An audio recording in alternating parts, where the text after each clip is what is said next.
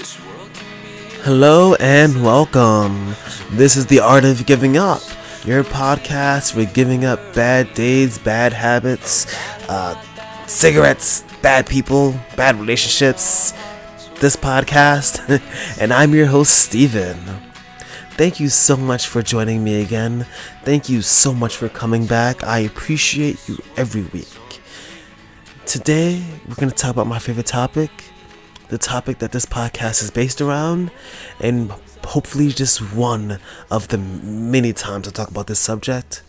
We're going to talk about giving up, or, well, as it's called, many different ways quitting, giving up, rolling over, not doing your best. Failure comes in all shapes and sizes. I would know. The art of giving up isn't just a clever play on words. I've made an art of screwing up. Each moment is another stroke of chaos. Call me Picasso, the king of sedentary, the sultan of disappointment. It is in this that I realize the innate need to understand the value of failure. And it is in those moments of darkness and that distress we are born again, bare and ready to be built up better than before. We need to embrace our failures. We need to cast off the expectations of others and set our own standards and goals. We cannot succeed when we're trying to satisfy the expectations of others. To please others is to flirt with something worse than failure. Stagnation is the true villain of the self. Now, the most common counter to this is thought to be consistent movement you know, I'll just work through it. I'll just work, work, work, and maybe something will happen. This is a method of thinking that equates movement with progress. A misguided notion that moving means moving forward, moving towards something. Unfortunately, this mostly equates to running in place.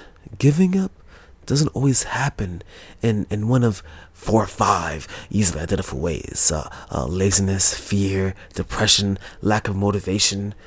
Giving up at its most aversive is complacency. That lingering feeling you get when you look down at a pile of useless, pedantic paperwork or attend another boring, nauseating, little spinning meeting. You, you don't it's not that you feel wrong about it. It's not it's not just in your mind. You're you're going nowhere. You're doing nothing. You've resigned yourself to nothing. What else is giving up if not just allowing life to happen around you where you spin in circles, walk in place? This is where the fun part starts. This is where we get to kick life in the tush. This is where you and I, yes, yes, you, where we're gonna trick ourselves, teach ourselves. We're gonna learn. See, giving up on a failed project or relationship is one thing, but giving up on ourselves just it can't happen. First, we need to be aware of our fail- failings. Uh, this is the hardest part of success. Self critique without self pity.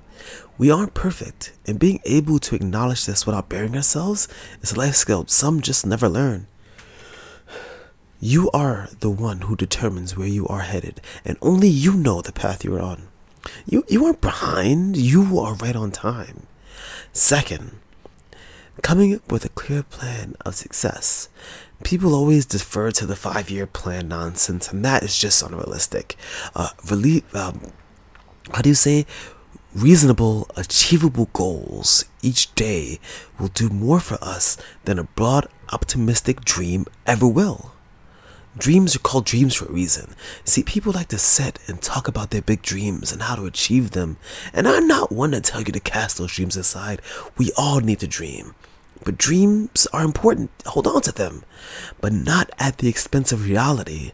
A dream is the last rung, and you're still standing at the bottom of the ladder looking up. Each rung is a goal. Take each goal seriously and approach it as though it were your final destination, and you will succeed. If a goal is too difficult or you're having trouble attaining it, then take a step back and reevaluate the situation. Most likely, your reasonable goal is more dream than actionable. Number three, doing it. Now, I'm pretty sure you noticed that I said that being self aware, being aware of your feelings, is the hardest part. where most people would consider doing it the hardest part. But in reality, the only thing that you need to do is do it. Uh, no matter what goals or plans you have, you just have to stick to them.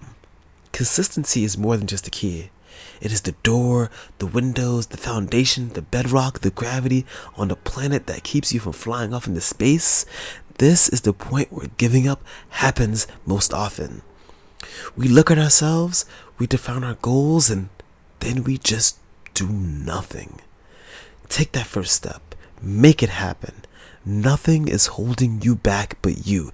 No one is limiting you but you. And this is the point where people allow outside influence to determine their path. Step four, oh yes, step four, set your own bar.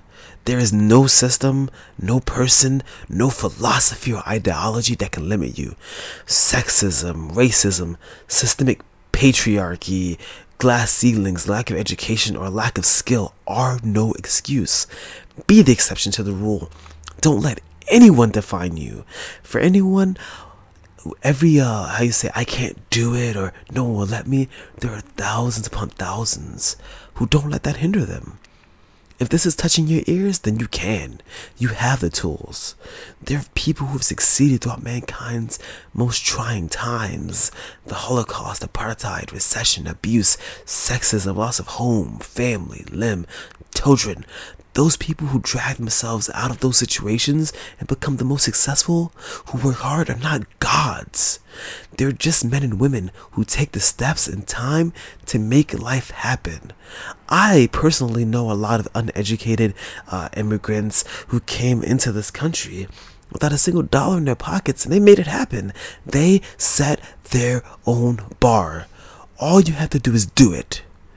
Do it again.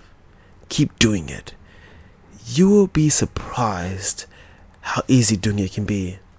I know I am. Just as I am continuously surprised by your consistent love and feedback. This podcast is my small, achievable goal. It's something that I want to do, and it's something that I am pleased you are doing along with me. Um, so with that, I, I definitely want to leave you with these thoughts and say that I want to thank you for being here with me throughout these these growing periods, and I want to say that uh, give me your feedback, please. Um, I'm trying to see what you guys think about keeping them under 10 minutes, um, being a little bit more in depth uh, being a little bit more involved, a little more focused, a little less more me just going off the cuff. Um, please let me know. Reach out to me at Giving Up Podcast on Twitter and Facebook, uh, The Art of Giving Up Podcast on Gmail and Instagram. And um, before this, I would just like to leave with uh, just another another thing. So the music at the beginning and the end, Conversing with Oceans, is created by this amazing man, Alex. Now, I'm gonna mess up his last name. For all the years I've known him, I've never asked him how to say it, so I'm gonna say it wrong. But that's life. It's Bondrev, Alex Bondrev. Okay, conversing with oceans. Uh, it's in the show notes. Go to the, the go to the Facebook or whatever. Check them out. Um, I just want to throw this at the end to say two things. One, happy birthday and congratulations to you growing your family, and to everyone else. I hope that you guys had an awesome Father's Day to everyone who's a father or in a father like position. Just hope you enjoyed yourselves. Remember, no one defines you but you. You set the bar.